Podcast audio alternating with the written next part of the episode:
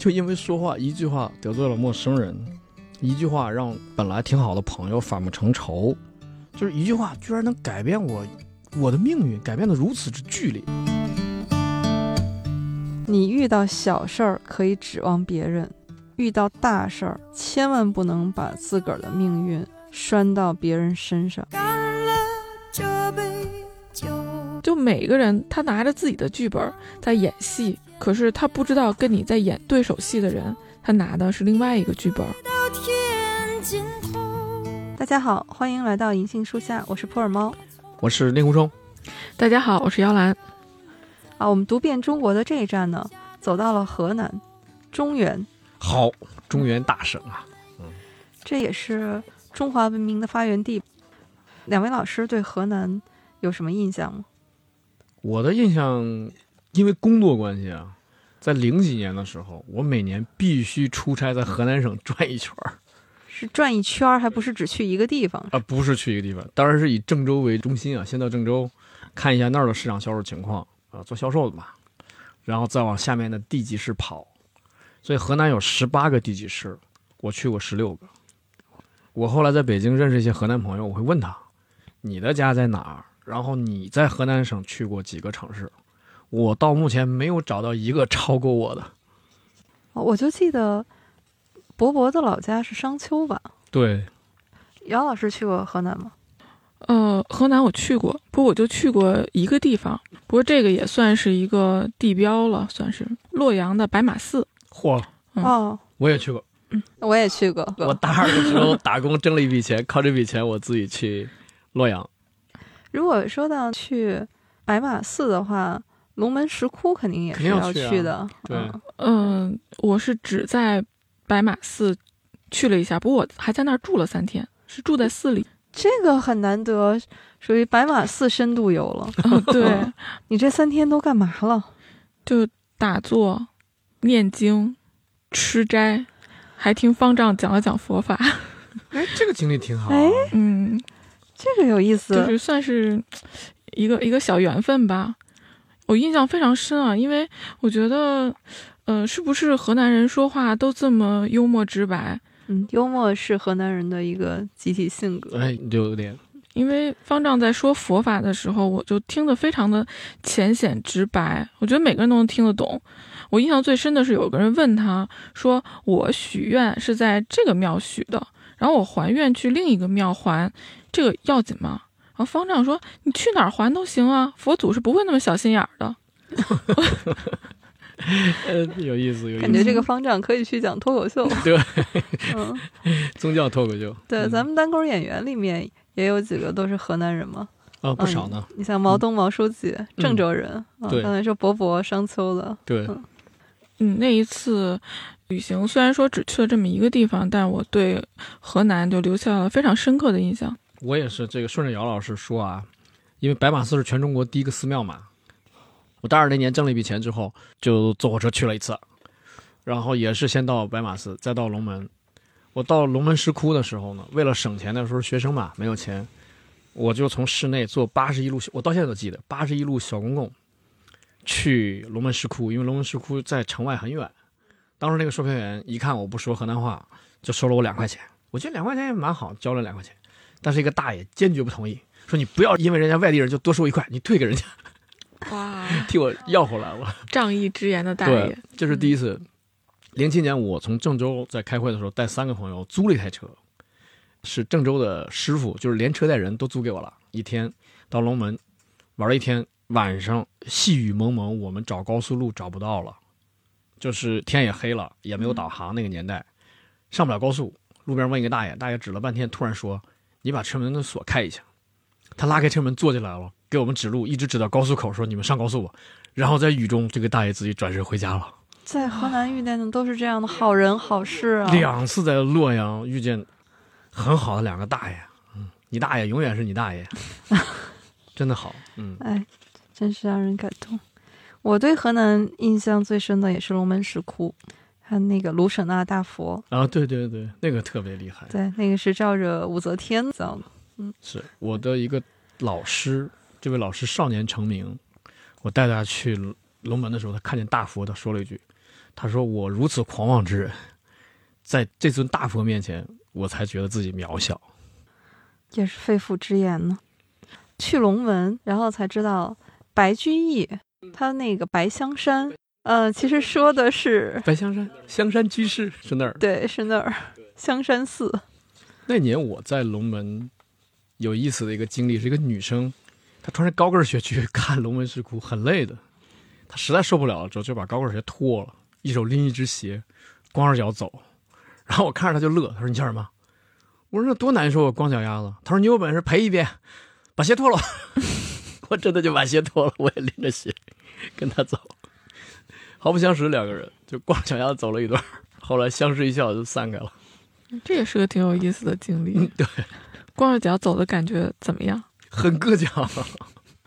所以可见河南还是给我们留下了都很深刻的印象。嗯嗯嗯。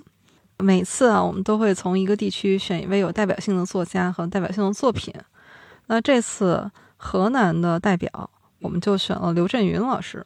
嘿，让我选我就选庄子了，年代有点久远。对，我选的都是现代的作家，和他的获了毛奖的作品《一句顶一万句》。哎，这本书特别好。但是毛毛老师，你先给大家介绍一下刘震云老师啊，介绍一下这位作家。刘震云老师。我觉得还是一位大家比较熟悉的作家了，因为他经常也出现在影视剧里面，特别喜欢在影视剧里客串。对。但是刘震云老师呢，如果说他的职业的话，应该是作家、教授和编剧。刘震云老师他其实是当过兵，他在高二的时候就当兵走了，而且是把年龄改成了十八岁，因为他个子比较高。当时还不够年龄当兵。他当时参军去的是甘肃，就和一句顶一万句里面那个牛爱国一样。复员以后呢，他是先在老家的一个中学里面当民办教师，白天上课，晚上复习。在一九七八年，他是以河南省文科状元这个身份考进了北大中文系。嚯哇，学霸！对，很厉害。而且你看他是文科状元吧，他自己说数学也很好。而且对哲学也很感兴趣，确实是学霸。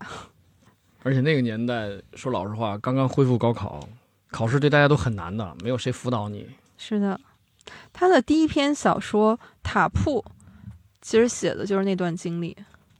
塔铺是他的家乡吧？就是他生活的那个小地方。对，塔铺是个地名。他毕业以后呢，是先到《农民日报》工作，然后开始文学创作。哎，《农民日报》我知道，昨天还路过了。那后来呢，就连续的在人民文学上发表文章，《塔铺》《一地鸡毛》《温故一九四二》等等，哎，都是好书。对，其中一句顶一万句，就是获得了第八届茅盾文学奖。那一届也是群星璀璨的一届，嗨，好像哪届不是似的。你怎么自己讽刺自己呀？我是先把你的话抢了。那能选出来的都是好书呀。你看那一届啊，还有莫言老师的《蛙》，这是拿过毛奖的，不是？这是拿过诺奖的。哎，你说这毛奖跟诺奖是一个水准了，现在已经。呃，还有毕飞宇老师的《推拿》，都是那一届，都是好书。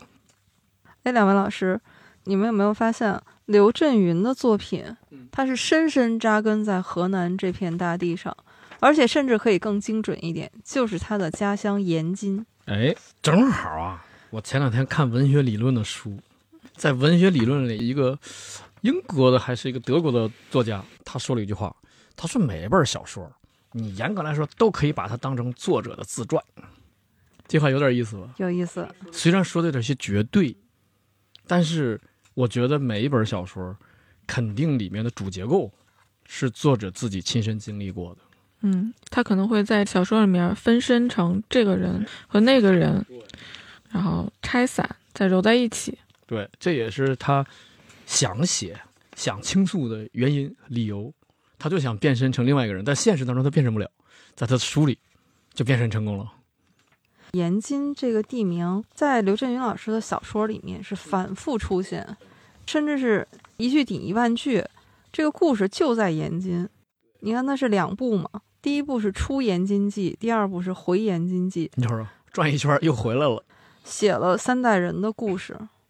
读库去年年底的那本儿里有一篇，就叫刘震云和他的盐津世界。有一部纪录片就叫《文学的故乡》，其中就拍了刘震云和盐津。张同道老师呢，他就随着摄制组和刘震云老师做了一些现场采访，就在盐津。哦，所以那本呢也是很推荐大家能读一下，了解刘震云老师和他的故乡，了解为什么他的作品离不开他的故乡。我瞎说啊，这个刘震云和他的盐津世界，是不是相当于路遥的早晨从中午开始啊？呃，不那么紧密哈，但是可以作为一个参考。是的，这个文学的故乡后来出了是一系列，读库都在出。是吗？呃，最近出的一篇是莫言和他的高高密，密都是密不可分的。可以可以，什么时候出摇篮和北京啊？哇，那还可以出一下令狐和期待一下。和北京，哈尔滨啊。开玩笑开玩笑。如果不是读刘震云老师的书，我绝对不会知道有延津这么一个地方。哦，对，因为就到县级了，因为我们我们国家有两千多个县啊。对，也因为刘震云老师的书呢，我去查了一下，这个延津县是属于河南的新乡市，就是按现在的这，个新乡我去过。新飞冰箱就产在新疆吧？嗯对对对，对，嗯，这个广告可有年代了啊，啊，听懂的超过三十五了。暴露年龄了。这这个盐津，它是在新乡的中东部，离郑州呢也不太远，在郑州的北部，大概是这么一个位置。所以你了解了它的地理位置以后，你再看书里面写的很多情节，它就都能对得上。哎，就是他往北走，过济源去山西，你就知道这个地理概念了。嗯，包括刚才咱们说到那个塔铺，是延津的一个地名，现在叫塔铺街道。啊，那原来就是塔铺镇是吧？最多是塔铺镇。是的，很小的一个地方。刘震云老师自己就说，故乡对一个人影响是很大的。最大的影响呢，首先是语言。你如果是长在中国，你就说中文；你长在河南，说的就是河南话。另外就是饮食。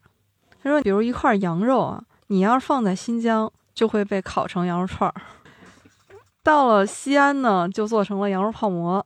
哎，但是到了河南就是羊肉烩面，这个烩面确实好吃。令狐老师那几年烩面没少吃吧？没少吃，而且北京谁家好吃我也知道，回头我请你们去。好的，但是你刚才说这两项啊，一个家乡话，一个家乡饮食，跟我多年前看的一个文章，我不知道那文章有没有科学依据。他说能唤醒植物人儿的，就是你爸妈做的饭菜和爸妈趴在你耳边跟你说家乡话，因为那个是每个人最心底、最心底的记忆。如果这个都不起作用的话，那没有什么能起作用。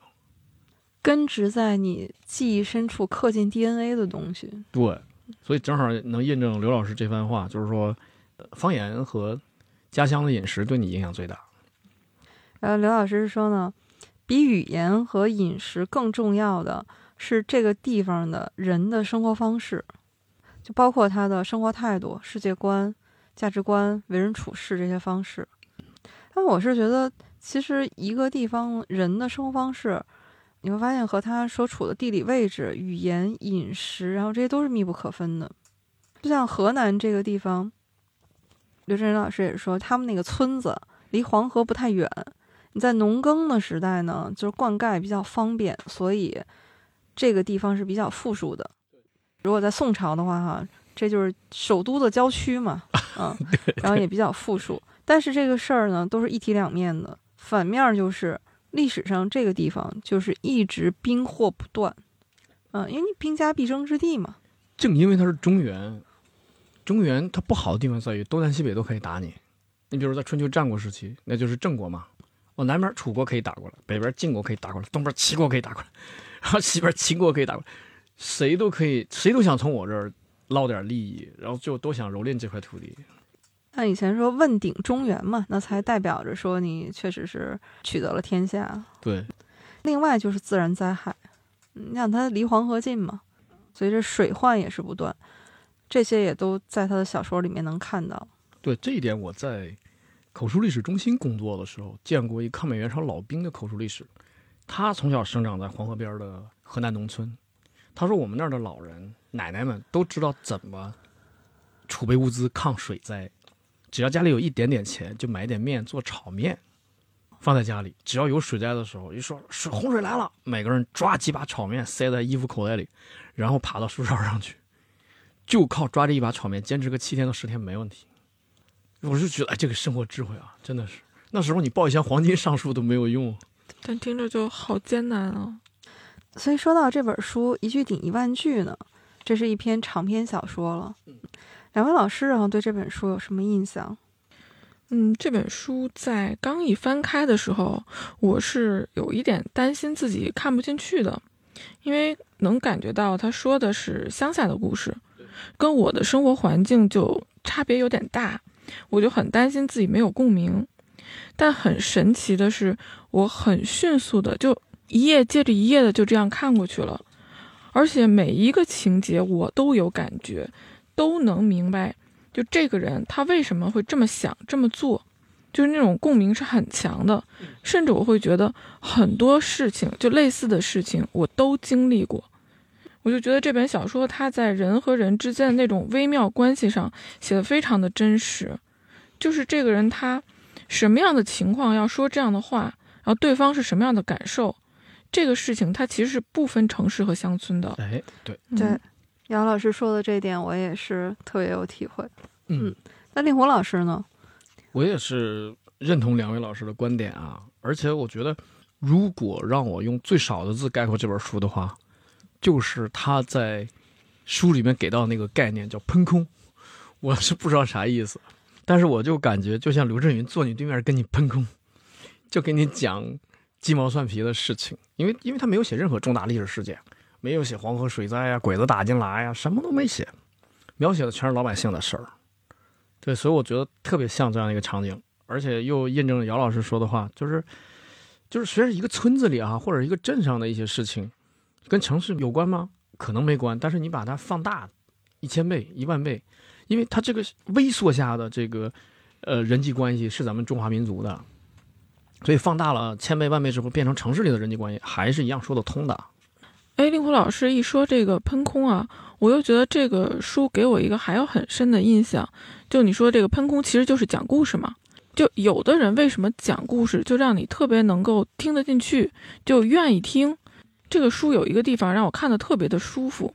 因为它很多非重要但又要交代的情节写的是很畅快的，就一页过去，一个很复杂的事情的来龙去脉都给你交代清楚，它不啰嗦，也不胡乱抒情，就让你看得清清楚楚的，然后迅速又进入到了主干情节，哎，这个就让我看得特别的痛快。这个其实是刘震云老师他的文字就是这样的风格，早期可能还不明显。但是越到他写到，比如像一句顶一万句，然后包括呃我不是潘金莲儿等等这些小说的时候，你发现他的语言非常的简练，但是节奏非常的舒服。对他写的全是小人物生活当中的无奈，就是你说我都已经这个地步了啊，我也没有什么多显贵啊，甚至生活也很难呀，为什么我还能说？因言获罪啊，就因为说话一句话得罪了陌生人，一句话让本来挺好的朋友反目成仇，就是一句话居然能改变我我的命运，改变的如此之剧烈。对我说这个写的真是太好了。他这本书整本写的都是在说话，一句话一句话和一句话中间还藏着好几道弯儿。就是这种很无奈、很孤独的感觉，因为大家每天都有交流的这个欲望嘛，和这个需要，我得说话。可是你看，咱们很多做人的道理都教咱们少说话或者不说话，就是怕出错。对，祸从口出，对，病从口入。就是我一每次看这八个字的时候，我就想感谢我母亲。小时候，我小时候，我母亲经常说我这样把你那个嘴给你缝上。我原来母爱这么深沉呢，给我缝上之后，你看祸也不从口出了，病也不从口入了。这本书里面，他真的是写了好多像朋友之间、师徒之间的这种反目，都是因为一时上头，你说了一些话，然后让人又给传出去了，再传回来就变味儿了。其实再没有弥合的可能了，这个太可悲了，就没有解释说开了的那一天，没有再重归于好的那个情况了。我觉得就好像每个人心里都有一个剧本儿，这一句话说出来，说的人是一个意思，然后听的人的耳朵里呢又是另一个意思。就每个人他拿着自己的剧本在演戏，可是他不知道跟你在演对手戏的人，他拿的是另外一个剧本。最近啊，把《北平无战事》这个剧，呃，看了一遍，其中呢，它里面那个燕大校长就是何其桑校长，他就说，我四岁上私塾，第一天去上学的时候，我的父亲就对我说：“你用心读书，要藏得住话。”他就问他父亲说：“什么叫藏得住话？”那父亲就告诉他说：“只该你一个人知道的事儿，不要对第二个人说；只该两个人知道的事儿，不要对第三个人说。”这个我觉得有点令狐老师刚才您说的这个意思，是吧？你看很多古训都是教大家不要说话。所以在这个剧里面呢，是借这个何校长的口，他是说：“我当时并不明白，只是照着做了。好多年以后，我才悟出这番话的道理。”就是天下本无事，都是传出来的。你看，所以说话确实是要谨慎，三思而后说。但是恰恰就是因为这样，我觉得一句顶一万句，他写透了那种人的孤独和无助。就是你想，你有话，你能对谁去说？首先，这个人得能听懂，然后还得是安全的，就是他不会给你去传。我觉得每个人，你生命当中，你想想看。有没有这样的一个人？有一个，我觉得就已经是可以很知足的事儿了。要不说知音难求呢，真的是。而且他这里面还写了一个对照的人物，就是牧师、神父。你在西方这个信教的人可以到那个礼拜天去去礼拜去告解。我觉得我们中国人就是跟亲戚啊、朋友的这个倾诉啊，就是有的时候你好不容易找到这个知音了，能倾诉上了，但是随着时间。或者地位的变化，又倾诉不了了，这个太可悲了。就有有的时候，这就举个小例子，可能不恰当。就是你的发小，你俩从小玩到大，然后聊特别好，但是你大学毕业呢，他没考上大学，那么从你大学毕业那天，恐怕也又沟通不了了。你可能提起什么论文啊、保研呀，什么样的一个事情，但是他根本没有经历过。你说的这个不就是牛爱国的经历吗？就是牛爱国之前在部队的时候。他跟他的战友是有很多话可以说的，而且他为了说这些话，他可以走很远很远的路。但是等再过几年，他会发现他还想找这个人说话，但已经不是当时的感觉了。而这个人再给他出的主意，好像也不管用了。这就是时间也变了，大家的身份也变了。不过书里面还有一些人是找到了知音的。当你发现他找到这个知音的时候，可能跟我们印象中那种朋友关系啊，我们对知音的那种理解又不太一样。他可能甚至是差着辈儿的，就是年龄上是是完全不一样的。好几对这样的情况吧，就叔侄的什么那种，包括那个谁杨百顺和养女，我觉得属于你您说这种情况吧。对，这是差着一辈儿的，还有差着两辈儿的，曹新娥和他的孙女。嗯，是。我看这本书的时候，我就觉得有好多书里面的那些小细节，特别能戳动我的内心。比如说书的最开头，就说这个杨百顺和李占奇，他俩是私塾同学嘛，一起上学的时候，一个说我去撒尿，另外一个呢说本来没有，但是为了一起聊共同感兴趣的话题，我们聊喊丧的那个。呃，罗长礼嘛，罗长礼他们特别佩服他。对，然后就说我跟你去。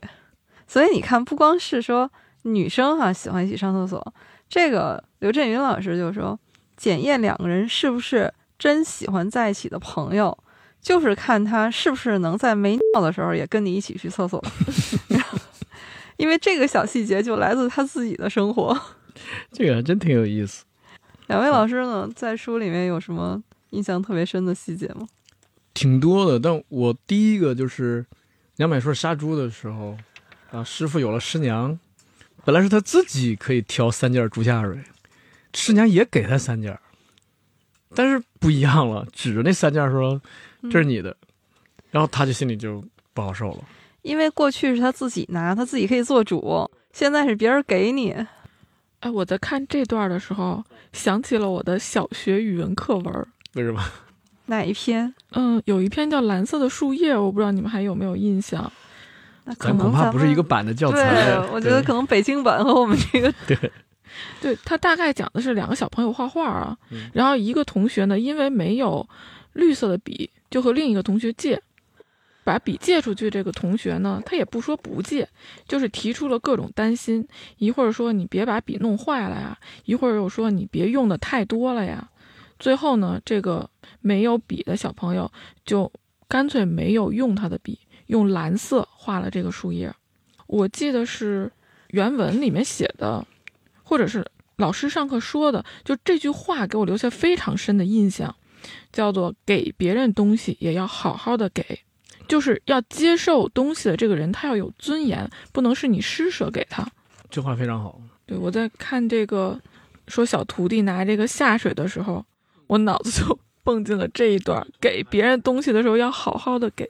就是书没有直接这样写，杨百顺说：“嘿，你把我尊严剥夺了。”没有，但就是说百顺心里就有点不舒服了。这也是刚才杨老师说的那个，你就发现他写的都是这人心里的东西，他也不分你是什么城里人还是乡下人，也不管你是说一个地位多高的人或者一个这么底层的人，就是你自己有没有这个主动权。杨百顺当时他就是村里杀猪的一个小学徒，他都有这么一份儿可以说是追求自主和自由的这么一个心，所以人心都是一样的。我还想到一个非常非常小的细节，但是看到那儿的时候，我真的是觉得酸酸的。就是那个私塾先生，叫老汪，老汪，他的女儿掉水缸里哈淹死了，然后他要走，走的时候呢，就看到东家呀老范家门口有两棵榆树，他就写说，六年前来的时候还是两棵小苗，现在已经碗口粗了。看着这个树，老汪哭了，说这之前三个月没哭，看到树还是哭了。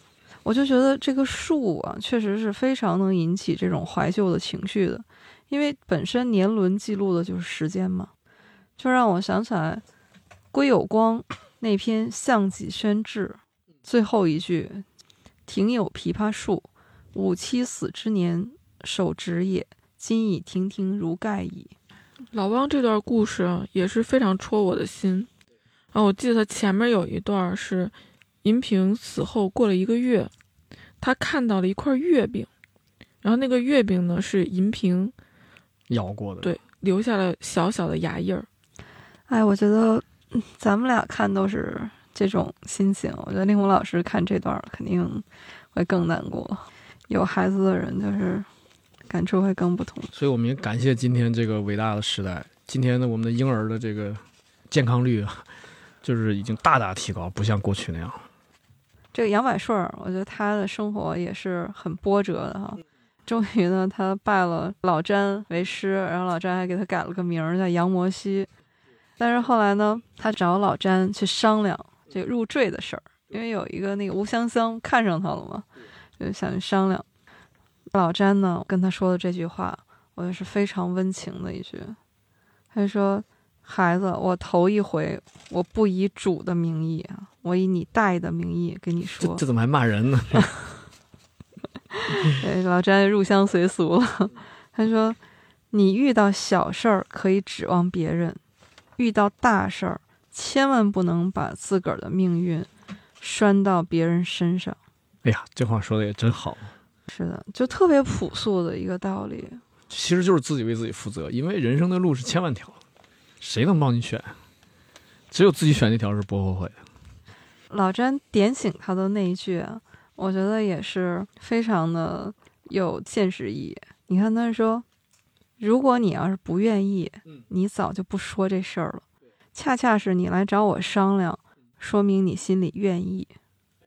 就是你发现没有，好多人经常有的时候也是有朋友也好，或者就是来找你商量，其实这个时候他心里都是有答案的。哎我一下就想起了，就延参法师说过那个，哪一句？他说一件事情，如果你遇事不决的话，你心里想着做还是不做，你就去扔硬币，正面代表做，背面代表不做。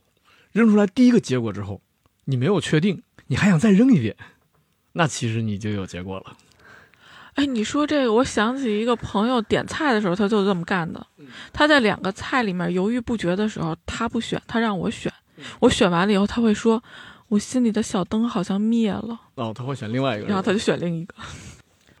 往往就是人家来找你商量事儿的时候，哈，他心里是有答案的，他只是想找个人说说，然后来坚定一下自己的这个想法。哎，不过书里还真的有一个人。他是自己没有主意，他真的是把命运放在了别人身上的，就是那个老杨。我觉得老杨也挺有意思的。你说一般人，他跟别人去商量的话，哪有说完全去听另一个人的？但他就觉得老马，哎，这个人眼光看得比我远，我听他的准没错。但是其实老马的理论在我看来真的是漏洞百出，逻辑混乱。书里面交代的很清楚，他是说老杨是把老马当朋友，但老马可不把老杨当朋友，甚至是烦他。所以你想，他能给得出真的好主意吗？从根儿上这就是错位的。对，我们看老马是怎么劝老杨让孩子去读书的啊？首先，他这出发点就特别奇怪。老杨说读书还要花钱，觉得不值。老马是嫌他絮叨，想让他停下来。然后就给出一个完全相反的方向，是他是先给这个结论找一个原因，他就聊到县令身上，说县令做的木匠活卖的更贵，那么如果你从县政府出来卖豆腐，也能卖得更好。哦，我我当时听的这这是哪儿跟哪儿啊？你从县政府怎么又回到了卖豆腐？这都是什么逻辑？但是你还真别说，这个是对的。就是镀了一层金呢，干嘛要镀到豆腐上呢？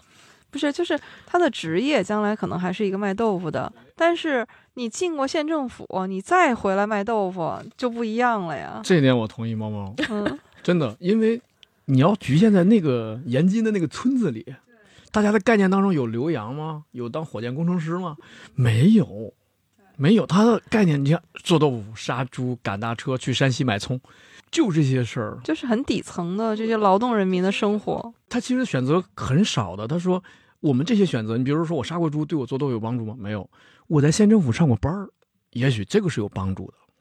对，但我主要是想，就是老马的出发点，他总是先得出一个结论，然后再去找论点来支撑。”就它的因果其实是颠倒过来的，是是，所以我看这段的时候就觉得非常的好笑，我觉得这个也太荒诞了。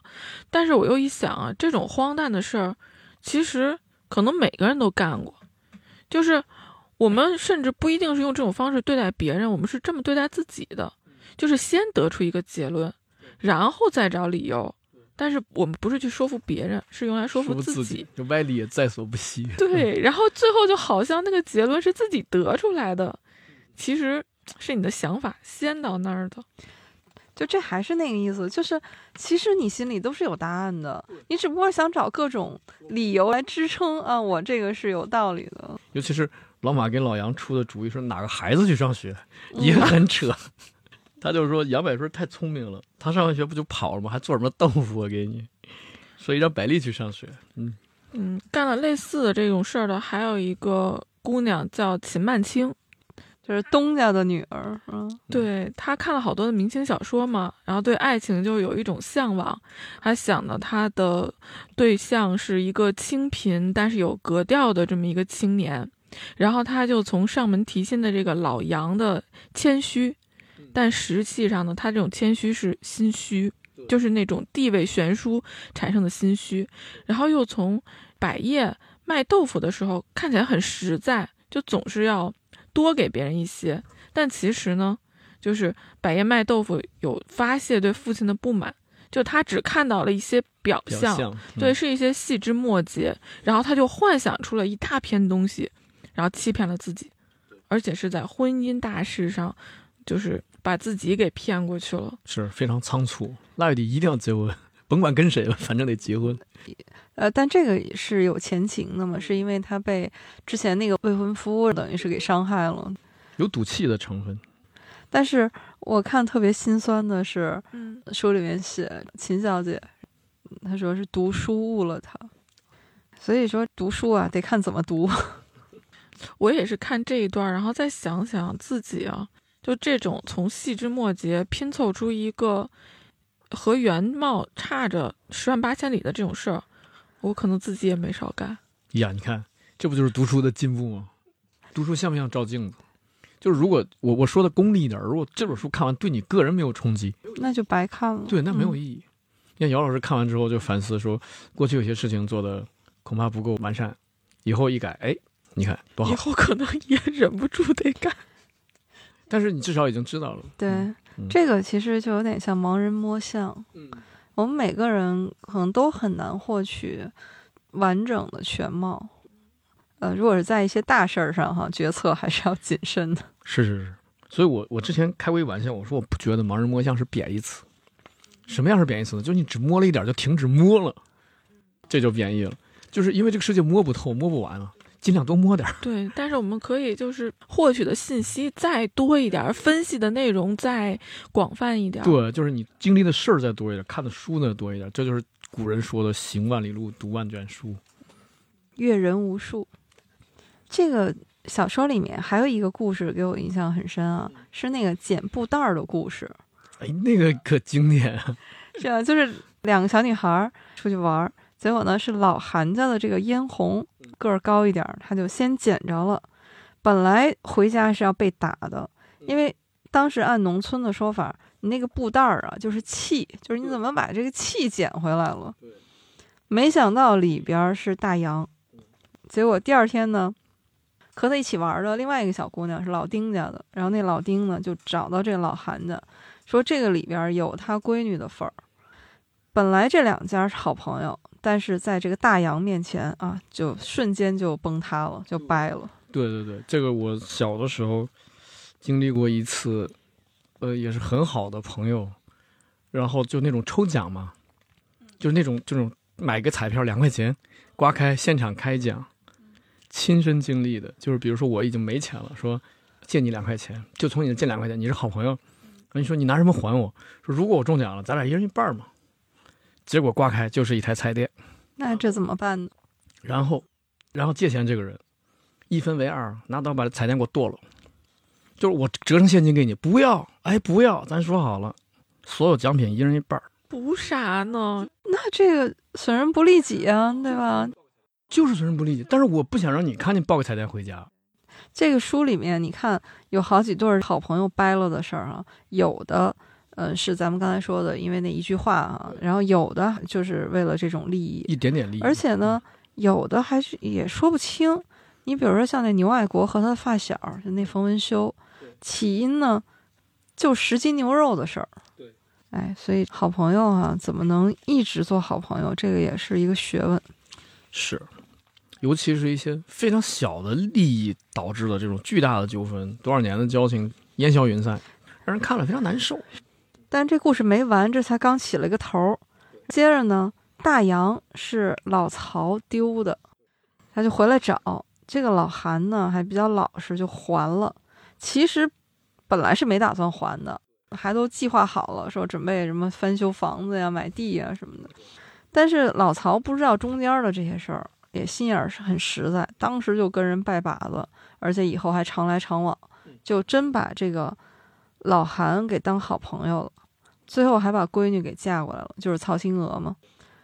但实际上，这个也是老曹这不了解内情，所以实际上老韩并不是他真的朋友，而且在他闺女的婚事上，等于这个老韩是把老曹给坑了的。又是一对儿朋友之间相互的心不对等的故事。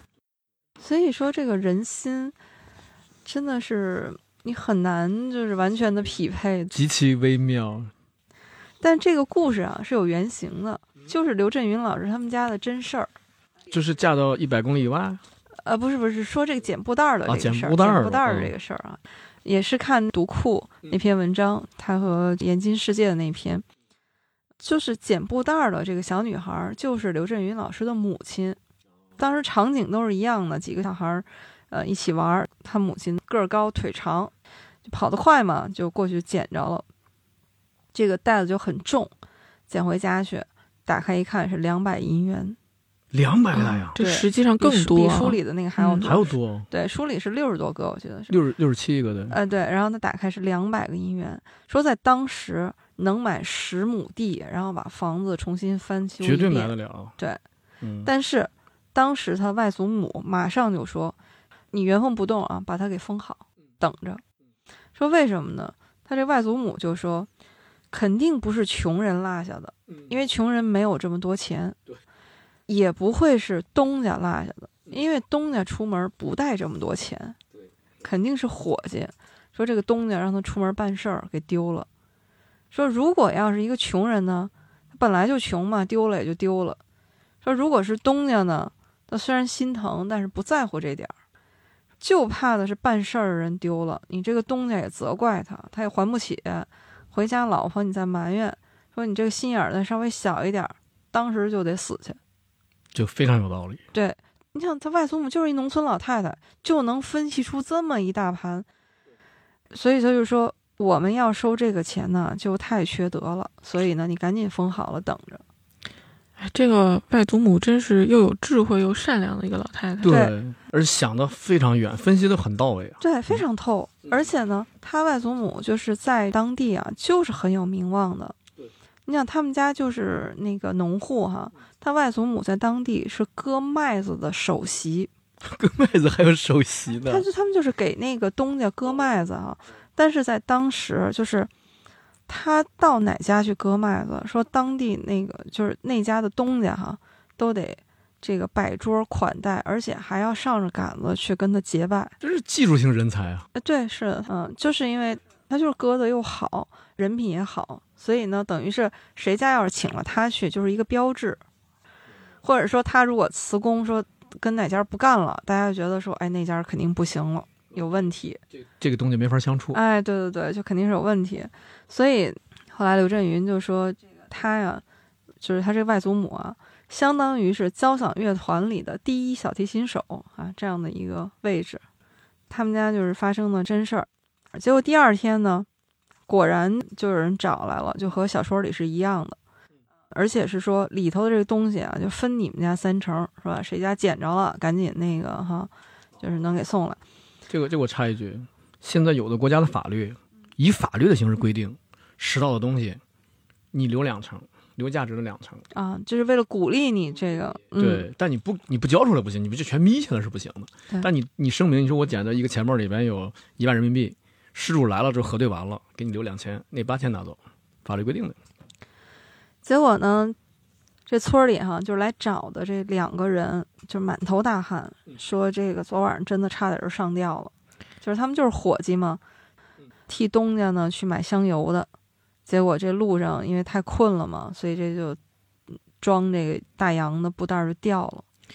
这是全被老太太猜中了呀。对猜中了，嗯对，对，一点都不差。因为这些大洋我没说错的话，根据资料，相当于今天的人民币四十万，四十万现钞啊，哇，那真是巨款、啊！巨款啊！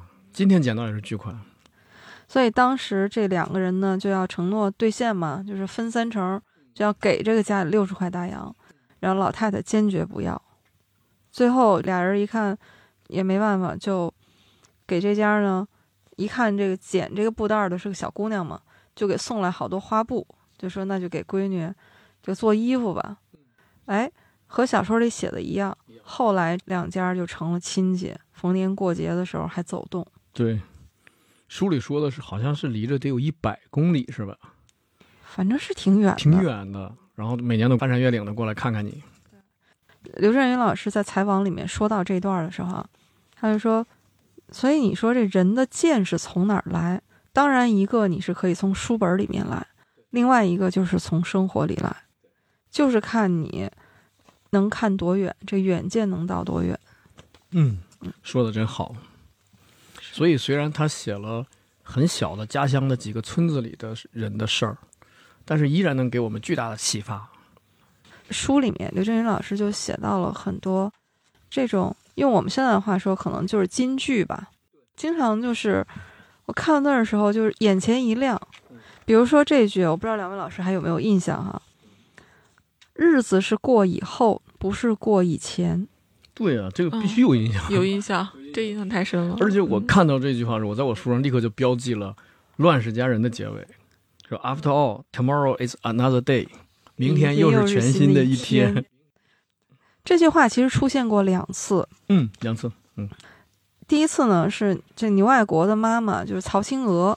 对其实这也是一个命运多舛的女人啊，她是从小被拐卖的嘛。对他先是父亲被害，母亲改嫁，然后跟继父处的相当之好，生活刚刚就是由悲转喜这么一点儿，他又被拐卖了。那也是因为他的妈妈跟人私奔跑了，是他的继父，就是杨百顺，改名叫杨摩西，后来入赘以后改名叫吴摩西，带着他去找妈妈，结果路上丢了，被拐卖了。被拐了，嗯，这个曹青娥呢，她是和自己的儿子就是牛爱国说，日子是过以后，不是过从前。这是第一次。后来牛爱国这寻根嘛，嗯，回燕京嘛，对对对，然后去找了这个吴摩西。其实吴摩西后来又改名叫罗长礼了哈，他就找到了这个罗长礼的孙子，然后发现这个孙子已经去世了，嗯，是他这个罗长礼的孙子媳妇儿，那时候已经守寡了，孤儿寡母的，也对他说了同样的话。这句话你看上去非常普通，但是呢，它其实表达的无非就是你活在当下，往前看，人活着要有希望，对吧？大概这样的一个意思。但是你从这样的两位女性口里说出来，你觉得非常真实，而且是真的有力量。他们是用他们的生活在告诉你，你要往前看。这个就不是说印在纸上的一句话、一个道理那么简单了。我心里一句顶一万句的那一句，猫猫刚才已经被你提到过了，就是老詹的那句：“千万不要把自个儿的命运拴到别人身上。”这个就是说要对自己负责嘛。尤其像老詹说的，就是重大的事情，一定要自己去做那个决定。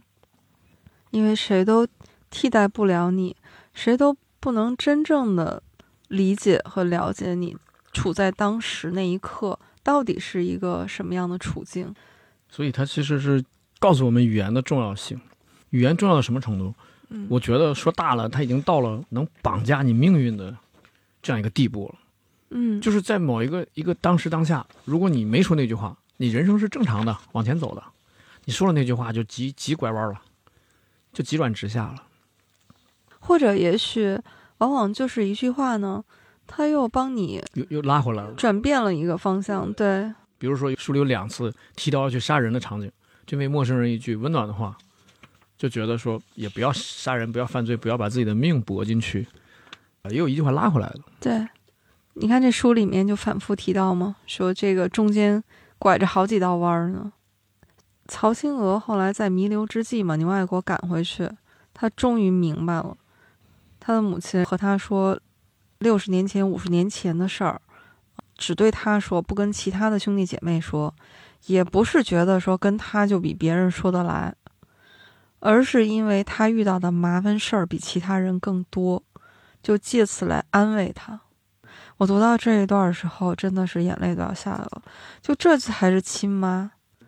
你像牛爱国，就是当他遭到了那么多不顺利的事情，老婆也跟着别人跑了，自己的工作呀、生活呀，其实那个时候都是一团糟。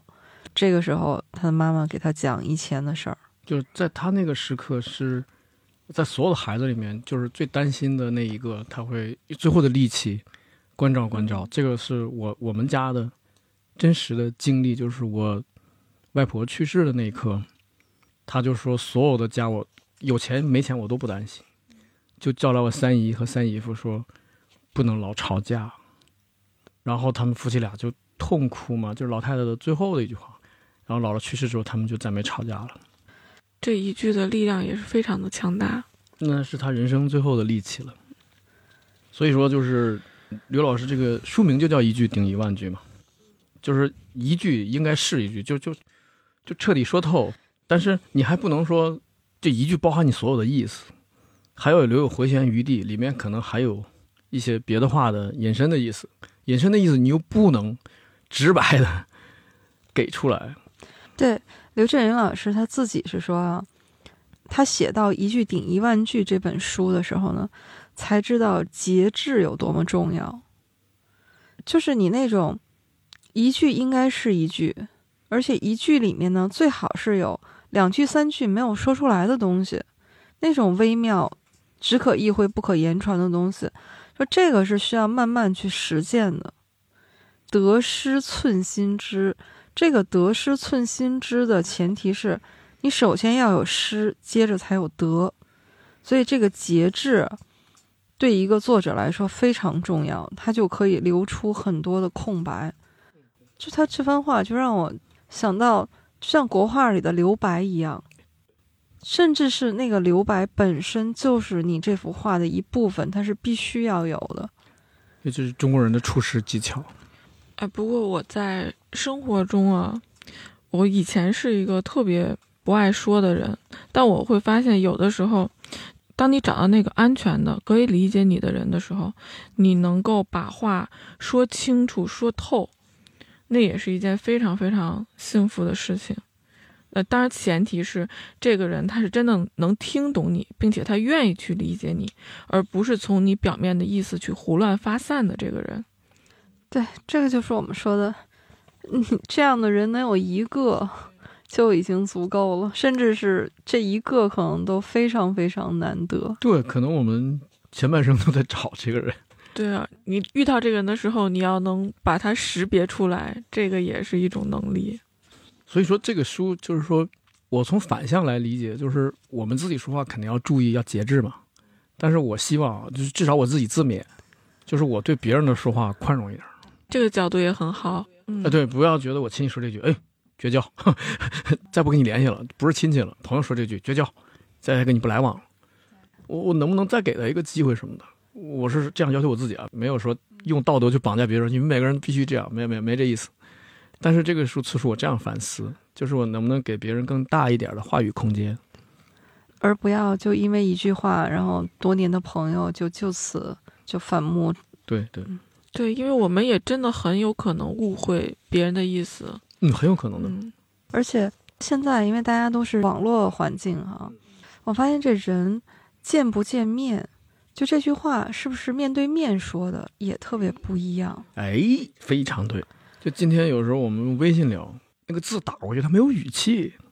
有的时候你开玩笑的吧，你打过去之后，你说的时候嬉皮笑脸的说，他就知道了，说你这人又开玩笑。但是你打字过去，他就觉得这怎么还讽刺了？有的时候真的。在网上的这种，为了避免误会，其实你要花几倍的力气，就特别累。就像比如说，我想表达这个是一个开玩笑的语境，我那个哈哈哈哈哈，真的是要打出好多个，对，至少六个以上，可能才能表达出这样的一种。打三个有点太敷衍。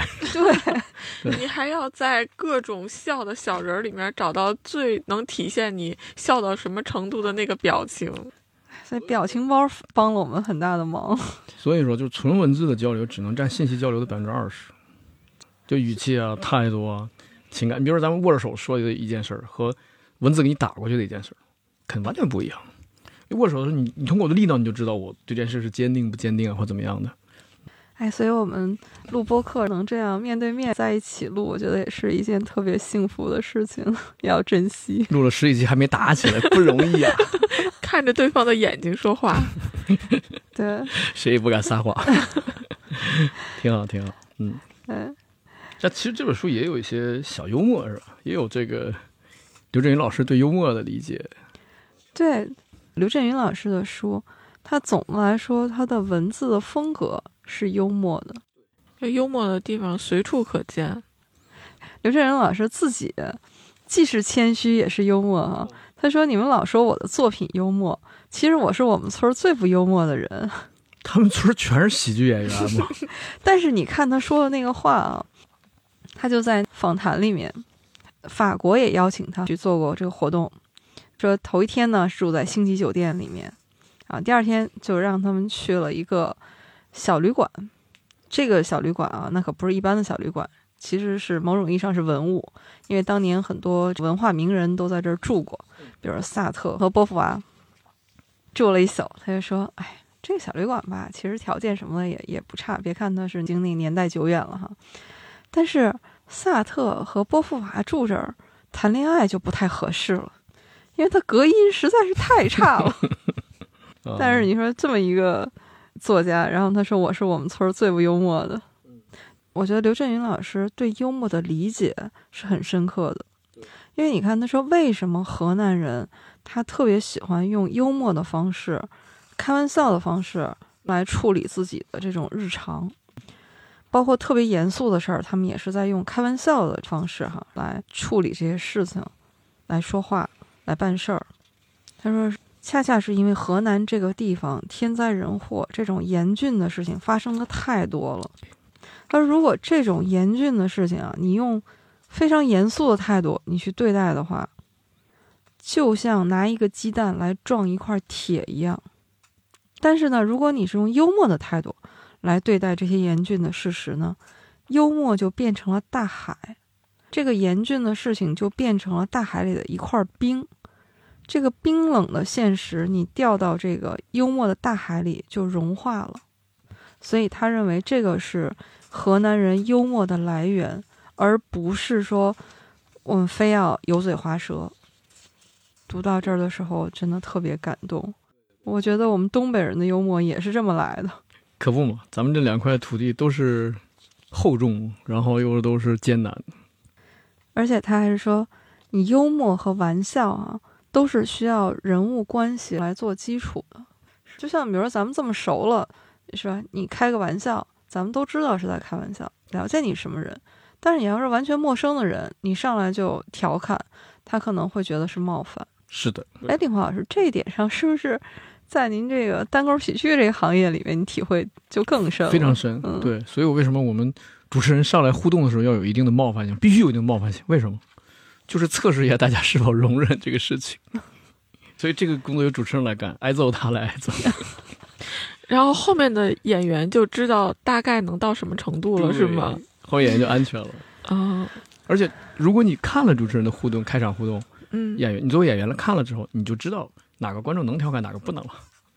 我最近因为看脱口秀大会哈，我也是感觉，都说好多人说的是内部梗。但是我觉得，其实这个也是一种试探，就是看你的观众缘儿。为什么有人讲内部梗，观众也笑？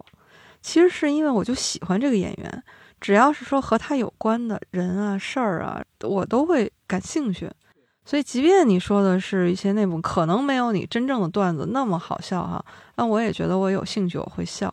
但如果是说你跟我没有建立起这个关系了联系，对，那你再讲一些段子以外的东西，那我就可能就不会笑了。哎，对，这个理解挺好，真的挺好。嗯，所以我不觉得有什么内部梗、外部梗、谐音梗，我不觉得，我觉得只有好笑与不好笑。您的这个理解更深刻。没有，我是简单粗暴，其实肤浅。但是刘震云老师，咱们必须承认啊，这高产作家哦，对，作品很多，他的作品肯定不止这一部了。就是我们随便数一数的话，非常多。而且他的作品，我觉得特别牛的是，你看《一地鸡毛》本来是他一个小说的名字，但现在已经变成了成语了。然后我自己很喜欢他的《温故一九四二》啊，《我不是潘金莲》，还有《故乡天下黄花》。哎，这个我也看了。嗯，对。最近的新书呢，比如像《吃瓜时代的儿女们》啊，这是前两年出的，还有最近就是今年出了一本书，叫《一日三秋》。嗯，这本书我还没看，但是我已经买了。我也没看呢，就是那个《故乡天下黄花》，最近看完了。而且他的作品这个被影视化的也特别多，就是拍成了电影、电视剧的。嗯，呃，姚老师看过刘震云老师的。就哪些作品你还有印象吗？特别是改编成影视剧的这种。嗯，我看过《一九四二》，那个是一个讲饥荒的电影嘛，也是拍的非常好的一部电影，然后看的就心都揪起来了，感觉。哎，这部电影那真的是众星云集，咱们国内的这些知名演员就不说了，张国立老师、李雪健老师、陈道明老师。你像那个里面有几个客串的人物是外国人嘛？居然能请到蒂姆·罗宾斯啊，《肖申克的救赎》啊，我的偶像。对，这部电影其实从票房上来说不能算成功，但是我觉得它是应该得到足够的敬意的必须的一。部作品。呃咱们这本《一句顶一万句》也是被拍成了电影，什么电影？就叫《一句顶一万句》。当然，他不是把整本书都拍了哈，他是选取了当中就是牛爱国和庞丽娜的就这一段故事。当然还有牛爱香，就是姐姐和那宋解放，演宋解放的，就是范伟老师。嘿，嗯，你别说，范伟老师这个辽宁的同胞啊，在河南话说的是真不赖，在这个几个影片里面吧，河南话说的很地道了已经。对，就是你再回过头来想书里面宋解放的那个形象，完，再想想范伟老师，所以这部电影也可以去看一下。对，在手机里面憨憨的，就是葛优问他，谁给你打电话？鲁智谢叫我杀猪，不中啊！哎，您这个学的也是很到位。我后面没记住完整的台词，反正这个什么不经默认嘞。哎，但是他那个最经典的是那个拿牙然后去咬那个手机的那天线，给 瞪出来那个。在一九四二里也是也是演一个形象，嗯，一句顶一万句这部电影呢，导演是刘雨霖，就是刘震云老师的女儿。刘震云老师在电影里面啊，又是客有客串演出。神奇，啊一家子都是牛人啊。啊，还有拍成电影的，像我不是潘金莲，我叫刘跃进啊，这些都有电影。其实他这些电影，我觉得也能，嗯、体现出刘震云老师的一些创作哲学。他说，生活是什么？就是生活背后这些荒诞的东西，特别经得起琢磨。凡是荒诞的东西，其实都是一本正经的。哎，还真的是。对，我觉得这个有道理。正好，哎，我最近不是在看恶补这个文学理论吗？叔本华老先生说过一句，他说：“作家的任务就是把小事儿说的有趣儿。”哇，那在这本书里面真的是体现的淋漓尽致，真的是做到了。他是不是 看完了一句顶一万句才写出这句文学理论？叔本华老师，是那位。哲学家？哲学家，哲学家，嗯对，但他说了这么一句话，然后呢，文艺理论的这个老师呢，把它摘出来，哎，在文艺理论里面体现过，就是其实我们每天你看都是啊一本正经啊，忙忙碌碌的生活，其实很少有就是说静下心来来从中摘取提炼这个生活的，但是作家在做这个工作，他在把生活对给你一个提炼，然后呈现在你面前，让你自己再再去琢磨。刘震云老师，他就说他的作品的一个目标，就是用最幽默的方式写出最深邃的思想，用最简约的方式写出最复杂的事物，用最质朴的语言搭建出最奇妙的艺术架构。不是你这个这个排比句用的 可厉害了，这不是司马迁写屈原的话吗？其文约，其词微，其志节，其行廉。哎，看来这都是有传承的。刘震云老师真的是在用他的作品来实践哈他的嗯这种目标。除了他这种艺术结构上面的，或者说这种文字的美感上面的东西，刘震云老师让我更佩服的是他表达的内容和思想。就是他自己说，一个作者就是要听那些说话不占地方的人的肺腑之言。那写的都是这些底层的小人物，你要写历史的话，肯定是忽略这些人的，所以你在二十四史里你找不到一句顶一万句里的任何一个人，就在那大部头史书里面，但是他们需要被记录啊。这是刘震老师自己就是说，他书里面的这些人物啊，比如说杨百顺儿，他们自己跟这个世界，他们这种关系的思考，其实不一定比一个总统思考的浅多少，有的时候可能是更深的，因为他们这些普通的劳动者，他们生活在最底层，他们的那个生活艰难的很具体。他说这句真的是太深刻了。就越是普通人，我们自己也都是普通人。你发现我们的这个生活，每个人有每个人的难处，都是非常具体的。